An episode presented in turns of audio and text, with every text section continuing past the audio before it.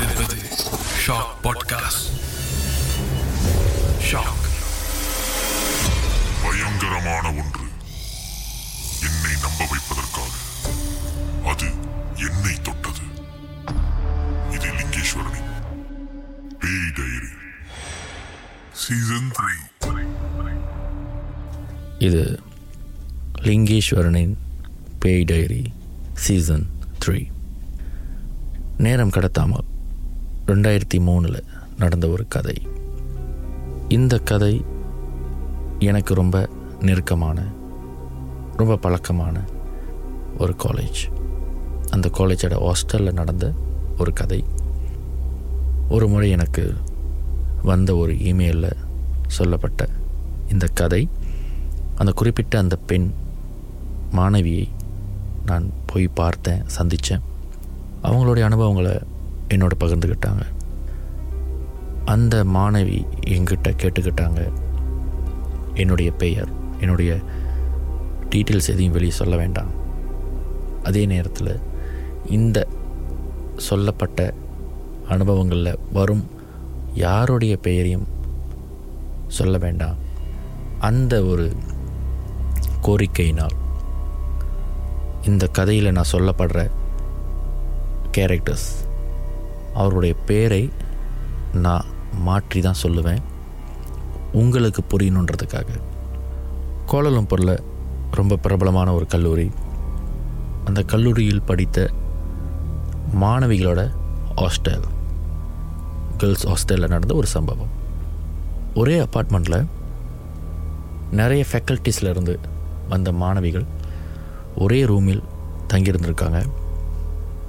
ஒவ்வொரு அறையிலையும் இரண்டு பேர் தங்குவதற்கு அனுமதிக்கப்பட்ட ஒரு ஹாஸ்டல். ஆனால் அந்த ஹாஸ்டலில் மாணவிகள் நிறைய பேர் இல்லாதனால ஆளுக்கு ஒரு அறையில் தங்கி மதம் இனம் இந்த பேதங்கள்லாம் இல்லாமல் ஒற்றுமையாக இருந்திருக்காங்க. அதில் ஒரு மாணவி. அவங்களுடைய பெயர் ரொசிதா அப்படின்னு நான் மாற்றிருக்கேன் அவங்களுக்கு அந்த வீட்டில் ரொம்ப நெருக்கமான ஒரு தோழி அவங்களுடைய பெயர் ஷாலு அப்படின்னு நான் மாற்றிருக்கேன் இந்த கதையை இந்த அனுபவத்தை இந்த சம்பவத்தை என்னோடு பகிர்ந்து கொண்டது இந்த ஷாலு அப்படின்னு நான் அடையாளப்படுத்தும் அந்த ஒரு மாணவி. ரோசிதா ஒரு மலாய் மாணவி. ரொம்ப கலகலப்பாக நெருக்கமாக பழகின தன்னுடைய ரூம்மேட் இப்படி சந்தோஷமாக போன அந்த கல்லூரி வாழ்க்கையில் ஒரு சில காலகட்டத்திற்கு பிறகு ரொம்ப ஸ்ட்ரெஸ்ஸாக ரொம்ப மூடியாக எதையோ இழந்த மாதிரி இப்படியே போய்கிட்டு இருந்தவங்க ஒரு நாள் ஷாலுக்கிட்ட வந்து அழுதுருக்காங்க. என்னுடைய பாய் ஃப்ரெண்ட் என்னோடய ஹோம் டவுனில் எனக்கு தெரியாமல் எனக்கு துரோகம் பண்ணிக்கிட்டு வேறொரு பெண்ணோட தொடர்பில் இருக்கிறது. நான் ஒரு வீடியோவில் பார்த்துட்டேன். என்னால் நம்ப முடியல. எனக்கே அந்த துரோகம் நடக்குது.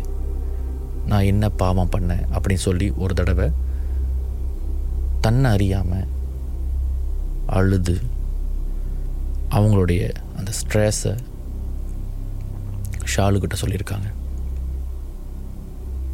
இதனால் ஷாலுவோட அந்த நெருங்கிய தோழி ரொசிதா படுப்பில் கவனம் செலுத்த முடியாமல் நண்பர்களோடு சிரித்து பழகி ரொம்ப நாள் ஆயிடுச்சு.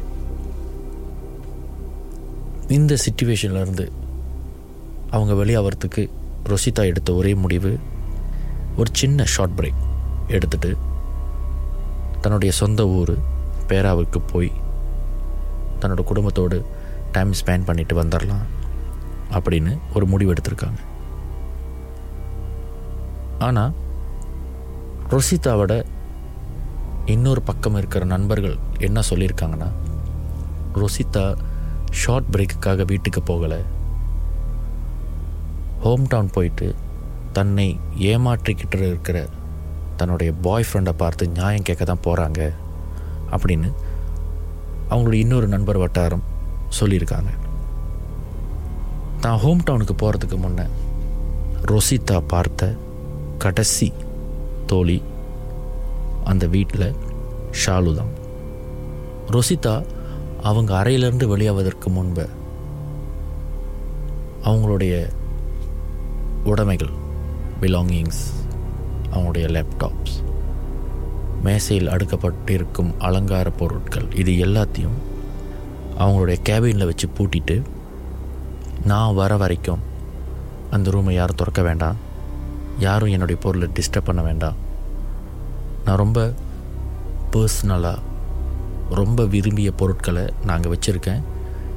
அதனால் இதில் யாரும் கை வைக்க வேண்டாம் அப்படின்னு சொல்லி எல்லார்கிட்டையும் உறுதி வாங்கிட்டு ஷாலுவை பார்த்துட்டு கட்டி பிடிச்சி அழுதுட்டு வாய்ப்பு இருந்தால் சந்திப்போம் அப்படின்னு சொல்லிட்டு கிளம்பி போயிருக்காங்க. யாராக இருந்தாலும் சரி இப்படி ஒரு சூழ்நிலையில் பிரியும் பொழுது பிரிவு ஒரு பக்கம் பாரமாக இருக்கும். அதுலேயும் ஒருத்தங்க அழுது மனவேதனையிலிருந்து பிரிஞ்சு போகும் பொழுது நமக்கு அந்த பாரம் இன்னும் அதிகமாக இருக்கும். ஷாலுக்கும் அப்படி தான் இருந்திருக்கு. காரணம் இந்த கதையை எனக்கு இமெயில் பண்ணிவிட்டு இதை பற்றி விசாரிக்கிறதுக்காக அவங்கள தொடர்பு கொண்டு நான் போய் பார்க்கும் பொழுது இதை சொல்லும்போதே அவங்க ரொம்ப மனம் குலைஞ்சி கண்ணீர் சிந்த ஆரம்பிச்சிட்டாங்க. ருசிதா அவங்களோட ஹோம் டவுனுக்கு அதாவது கோலாலம்பூர்லேருந்து பேராக்கு கிளம்பி போயிட்ட பிறகு அன்று இரவு ஒரு நாள் கடந்துட்ட பிறகு ருசிதா பத்திரமா போய் சேர்ந்துட்டாங்களா? இப்போ என்ன சூழ்நிலை இருக்காங்க அப்படின்னு தெரிஞ்சுக்கிறதுக்காக ஷாலு ருசிதாவுக்கு கால் பண்ணியிருக்காங்க. அதற்கு முன்னே ருசிதாவுக்கு ஒரு மெசேஜ் அனுப்பியிருக்காங்க.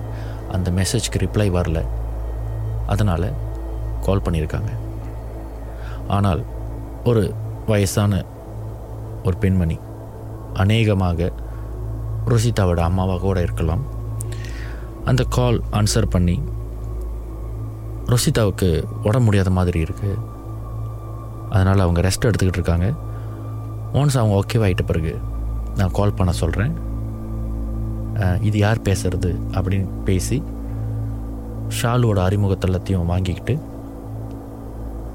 உன்னை பார்த்துங்க நான் கால் பண்ண சொல்கிறேன் அப்படின்னு சொல்லிட்டு ஃபோனை வச்சுருக்காங்க. ஒரு இரவு மணி நேரத்தில் திரும்பவும் இப்போ ருசிதா நல்லா இருக்காங்களா? அப்படின்னு இவங்க கால் பண்ணி கேட்டதற்கு எந்த ஒரு உறுதியான பதிலும் சொல்லாமல் அவங்க திரும்ப உங்களுக்கு கால் பண்ணுவாங்க. கவலைப்படாதீங்க. ஷினி ட்ரெஸ்ட் அப்படின்னு சொல்லி ஃபோனை வச்சுருந்துருக்காங்க ரோசிதாவோட அம்மா. மூன்றாவது நாள். ஷாலு அவங்களுடைய ரூமில் அவங்களுடைய கம்ப்யூட்டர் சம்மந்தப்பட்ட ஏதோ ஒரு வேலையை செய்து கொண்டு இருக்கும்போது ரோசியோட ரூம் திறக்கப்படுற மாதிரி ஒரு சத்தம் கேட்டிருக்கு. ஒருவேளை ரோசி தான் ஹாஸ்டலுக்கு திரும்பி வந்துட்டாங்களோ அப்படின்னு நினச்சி ஷாலு அவங்களோட அரைக்கதவை திறந்து ரோசியோட அரைக்கதவை நேராக பார்த்துருக்காங்க. ஆனால் ரோசியோட ரூம் கதவு இன்னும் பூட்டப்பட்டு தான் இருந்திருக்கு. ஒருவேளை கதவை திறந்த ரோசி உள்ளே நுழைஞ்சோன்னே பட்டுன்னு கதவு சாத்தி அமர்ந்திருக்கலாம். ஏன்னா அவங்க வீட்டிலேருந்து போகும் பொழுதே ஒரு மாதிரி அப்செட்டாக போனாங்க. ஒருவேளை வரும்பொழுதும் அதே மூட்டில் வந்திருக்கலாம் அப்படின்னு நினச்சிட்டு ஷாலு எழிஞ்சு நேராக ரோசியோட கதவை போயிட்டு தட்டியிருக்காங்க. ஆனால் ரோசிக்கிட்ட இருந்து எந்த விதமான பதிலும் வரலை. கதவை திறந்து உள்ளே நுழையலாம் அப்படின்னு முயற்சிக்கும் போது ரோசியோட கதவு பூட்டப்பட்டிருக்கு. ஒருவேளை ரோசி வந்த மாதிரியும் ரோசி கதவு திறந்த மாதிரியும் நாம் வேறு ஏதோ ஒரு சத்தத்தை கேட்டிருக்கோம். ஆனால் அது ரோசி வந்த மாதிரி நாம் தான் நினச்சிருக்கோம் அப்படி சொல்லி தன்னை தானே சமாதானப்படுத்திட்டு ஷாலு திரும்ப அவங்க ரூமுக்கு வந்து அவங்க வேலையை தொடர்ந்துருக்காங்க. கொஞ்ச நேரம் கழித்து கால் பண்ணி பார்க்கலாமே அப்படின்ட்டு ரோசிக்கு ஷாலு கால் பண்ணியிருந்தாங்க. ஆனால் கால் வாய்ஸ் மெயிலுக்கு போக ஆரம்பிச்சது. என்னடா ரோசி இந்த அளவுக்கு டிப்ரெஸ்ஸாக இருக்காங்களே அப்படின்னு வருத்தப்பட்ட ஷாலு ஒவ்வொரு முறையும் அப்பார்ட்மெண்ட் ஹாலுக்கு வரும்பொழுது ரோசியோடைய ரூம் கதவை தட்டியிருக்காங்க. அவங்கள வெளியே கூப்பிட்ருக்காங்க ஆனால் உள்ளேருந்து எந்த ஒரு ரெஸ்பான்ஸும் வரல. அதுக்கப்புறம் ஷாலுக்கு ஒரு விஷயம் புலப்பட்டது. ரோசி இன்னும் அந்த ரூமுக்கு வரலன்ற ஒரு விஷயத்த ஷாலு உணர்ந்துட்டாங்க. ஒரு நாள் டின்னர் முடிச்சிட்டு ஷாலு ஹாஸ்டலுக்கு திரும்பி வரும்பொழுது அவங்களுடைய இன்னொரு ரூம்மேட் சந்திச்சிருந்திருக்காங்க. ரோசி ஹாஸ்டல் பெல்கனியில் உட்காந்துருக்காங்க ஆனால் நான் ஒரு ஹாய் சொன்னேன். அதுக்கு திருப்பி இன்னொரு ஹாய் சொல்லலை.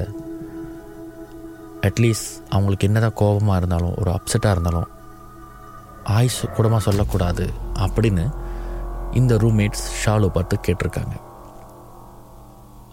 ஷாலு ரோசி ரூமுக்கு வந்தாச்சு போல இருக்குது இதுக்கு நம்ம போய் பேசுவோமே அப்படின்னு சொல்லிட்டு ரூமுக்கு போய் ரோசியோட கதவை தட்டி பார்க்கும் பொழுது உள்ளுக்கு எந்த விதமான ரெஸ்பான்ஸும் வரல.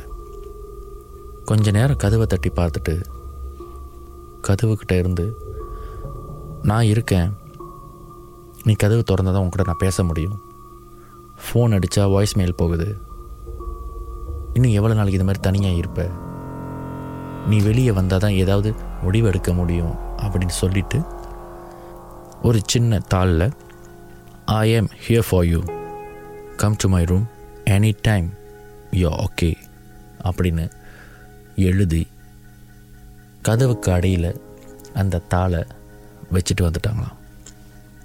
கொஞ்ச நேரம் காத்திருந்து திரும்ப ரெஸ்பான்ஸ் இல்லை அப்படின்னோடனே ஷாலு தூங்கிட்டாங்க.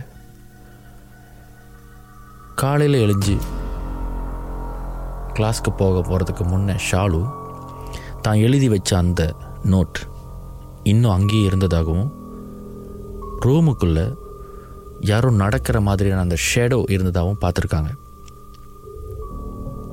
ஷாலுக்கு ரொம்ப பதட்டமாக ஆயிடுச்சு ரூம் கதவு திறக்கல சாப்பிட வெளியே வரல. ரூமுக்குள்ளேயே இருந்துக்கிட்டு ஏன் ரோசி இப்படி பண்ணுறாங்க ரோசிக்கு உண்மையாக என்ன ஆயிடுச்சு? ஈப்போக்கு போனாங்க. ஈப்போலேருந்து திரும்பி வந்தாங்க. யாருக்கிட்டையும் பேசலை. என்ன நடந்துச்சு ஏது நடந்துச்சுன்ற அந்த கியூரியாசிட்டி ஷாலுவை ஒரு முடிவு எடுக்க வச்சுருக்கு.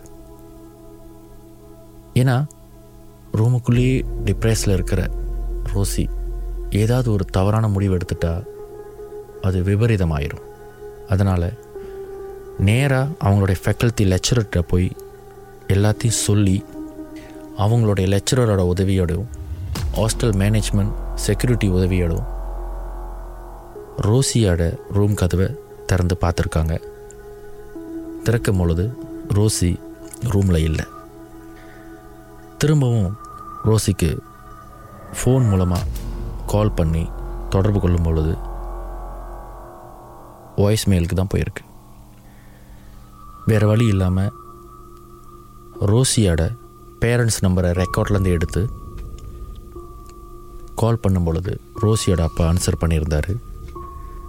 இந்த இடம்தான் ஷாலுக்கு ஒரு பெரிய அதிர்ச்சியை கொடுத்துருக்கு. காரணம் ரோசியோட அப்பா ஒரு அதிர்ச்சியான தகவல் சொல்லியிருக்காரு. ரோசிக்கு உடம்பு சரியில்லை. ஹாஸ்பிட்டல் அட்மிட்டட் ஒரு இரு நாளாக அவங்க கோமால தான் இருக்காங்க அன்கான்ஷியஸாக காரணம் சூசைட் ஐட்டம் வீட்டுக்கு வரும் பொழுது கன்னத்தில் யாரோ அரைஞ்ச மாதிரி ஒரு மாக்கு இருந்திருக்கு.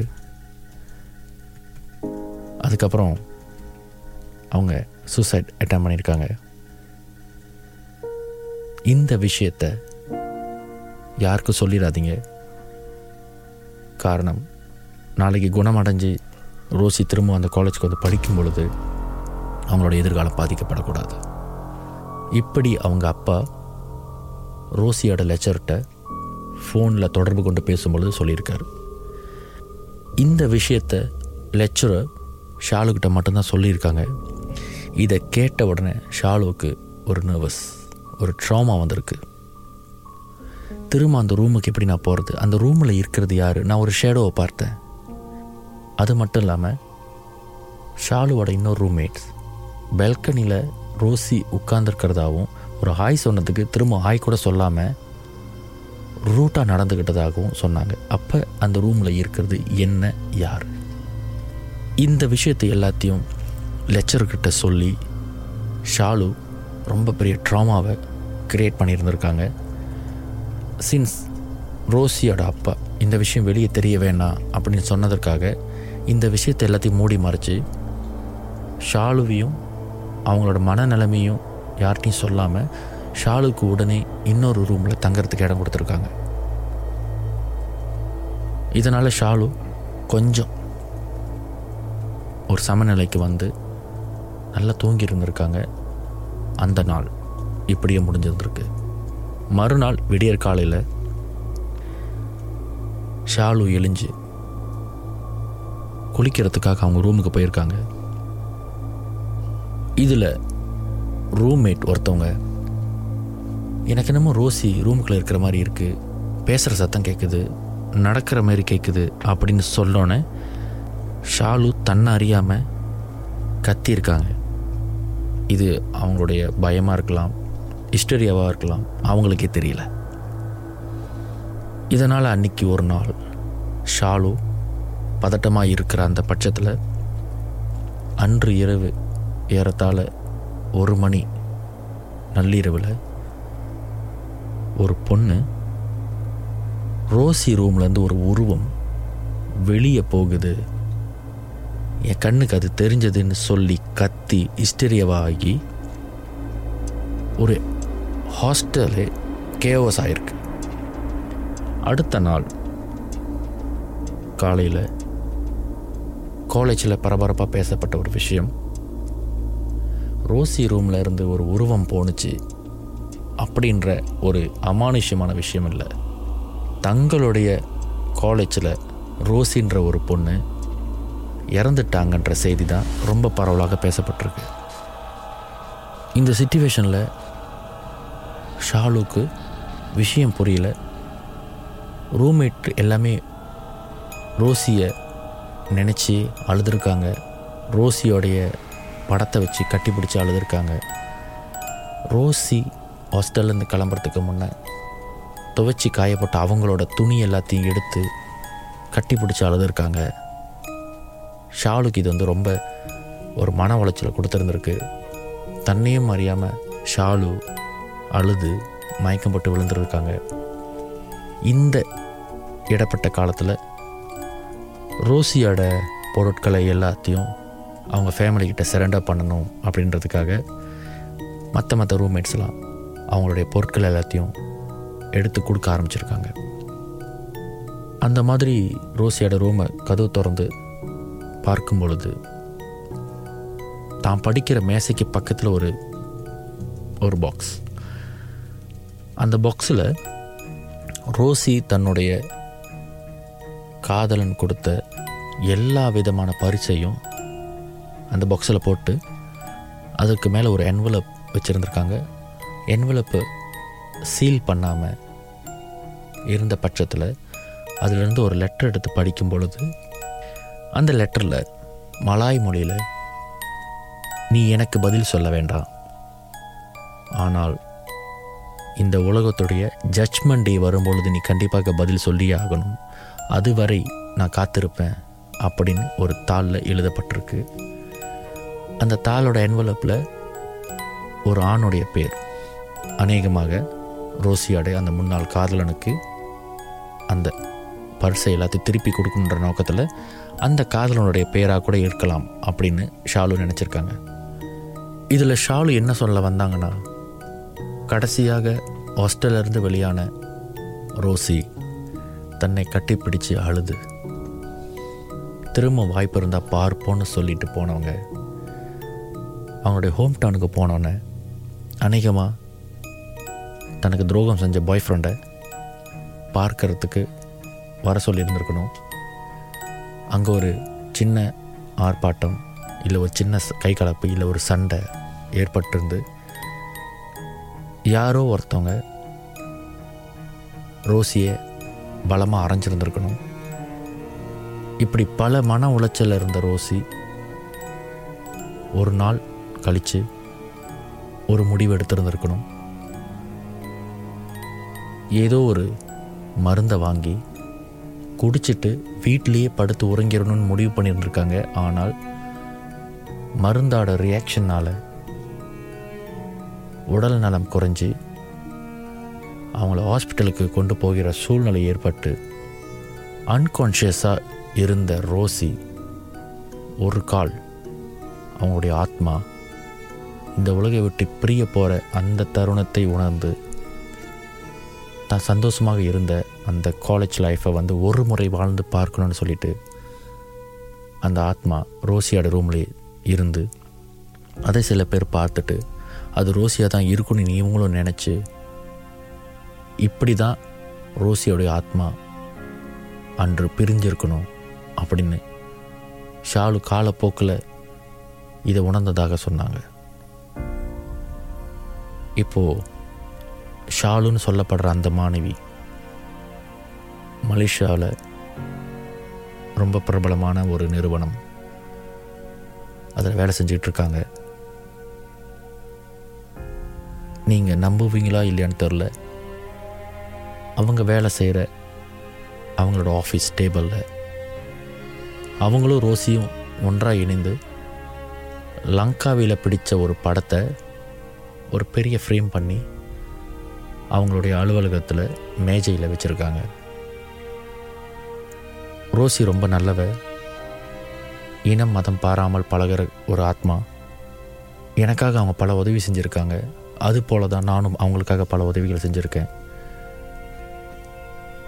வாழ வேண்டிய வயசில் வாழாமல் போன ரோசியோட ஆத்மா கண்டிப்பாக ஒரு தேவதையாக இருந்து அவங்கள நினச்சி பார்க்குறவங்கள பாதுகாத்துக்கிட்டு இருப்பாங்கன்னு நான் நம்புகிறேன் இன்னும் ரோசியோட குடும்பத்தோடு தான் தொடர்பில் இருப்பதாகவும் பெருவிழா காலங்களில் பண்டிகை காலங்களில் வாய்ப்பு இருந்தால் பேரா மாநிலத்துக்கு போய் அவங்களுடைய ஹோம் டவுன் ஈப்போ அவங்க குடும்பத்தை போய் சந்திப்பதாகவும் சொல்லியிருந்தாங்க. ரோசியோட அந்த எக்ஸ் பாய் ஃப்ரெண்ட் என்ன ஆயிட்டாரு ஏது ஆயிட்டாரு எங்கே இருக்காரு? எந்த தகவலும் இல்லை. ஆனால் அவர் ரோசிக்கு செஞ்ச துரோகமோ ஒரு கால் அவர் ரோசியை அரைஞ்சிருந்தாலோ இல்லை அவர்தான் ரோசியோட மரணத்திற்கு காரணமாக இருந்தாலோ இயற்கை அவங்களுக்கு தண்டனை கொடுக்குன்றதை நான் நம்புகிறேன் அப்படின்னு ஷாலு ரொம்ப இமோஷ்னலாக ஷேர் பண்ணியிருந்தாங்க. வாழ்க்கையில் எடுக்கிற எந்த ஒரு முடிவும் நாம் எடுத்த முடிவாக அமையாது.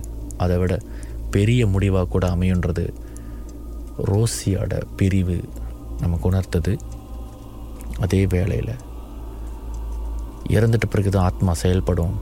இறந்துட்ட பிறகு ஆத்மாவுடைய நடமாட்டம் தெரியும் நம்ம நினச்சிக்கிட்டு இருந்தோம்ல. இறப்புக்கும் வாழ்க்கைக்கும் நடுவில் இருக்கிற அந்த அன்கான்ஷியஸ் ஒரு மருத்துவமனையில் கோமாவில் இருக்கிற ஸ்டேஜில் கூட ஆஸ்ட்ரல் பாடி என்று சொல்லப்படுகிற அந்த ஆத்மா நாடமாடக்கூடும் என்ற உண்மையை எனக்கு உணர்த்தியது ரோசியோடைய மரணம் ஷாலுவோட அனுபவம். இது லிங்கேஸ்வரனின் பேய் டைரி சீசன் த்ரீ. நன்றி.